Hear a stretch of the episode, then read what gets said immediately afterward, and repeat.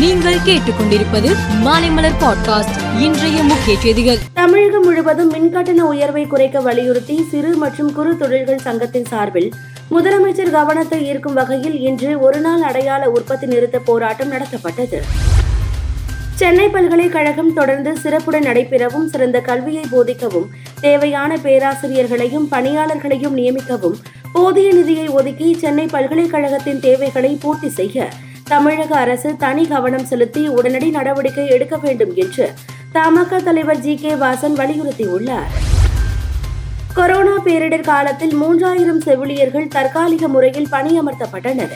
அவர்களது பணிக்காலம் முடிவடைந்ததால் அரசு அவர்களை கடந்த ஆண்டு பணியில் இருந்து விடுவித்தது. பேரிடர் காலத்தில் பணிபுரிந்த செவிலியர்கள் மீண்டும் வேலை கேட்டு சென்னை வள்ளுவர் கோட்டத்தில் இன்று உண்ணாவிரத போராட்டத்தில் ஈடுபட்டனர். கேரள மாநிலம் கோழிக்கோடு மாவட்டத்தில் நிபா வைரஸ் பாதித்து இரண்டு பேர் பலியாகினர். இதனால் மாநிலம் முழுவதும் மக்கள் மத்தியில் அச்சம் ஏற்பட்டது.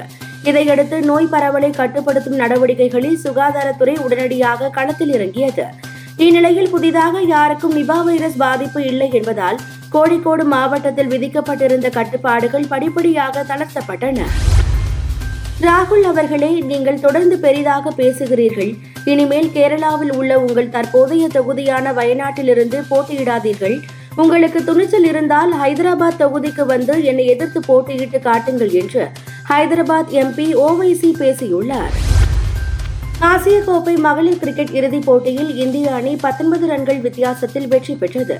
இதன் மூலம் ஆசிய விளையாட்டுக் கோப்பையில் இந்தியாவிற்கு இரண்டாவது தங்கம் கிடைத்து உள்ளது ஆசிய கிரிக்கெட்டில் இந்திய மகளிர் அணி தங்கம் வென்று வரலாற்று சாதனை படைத்திருப்பது குறிப்பிடத்தக்கது. தொடர்ந்து இணைந்திருங்கள். இது மாலை மலர் வழங்கும் ஆன்மீகம் அறிவோம்.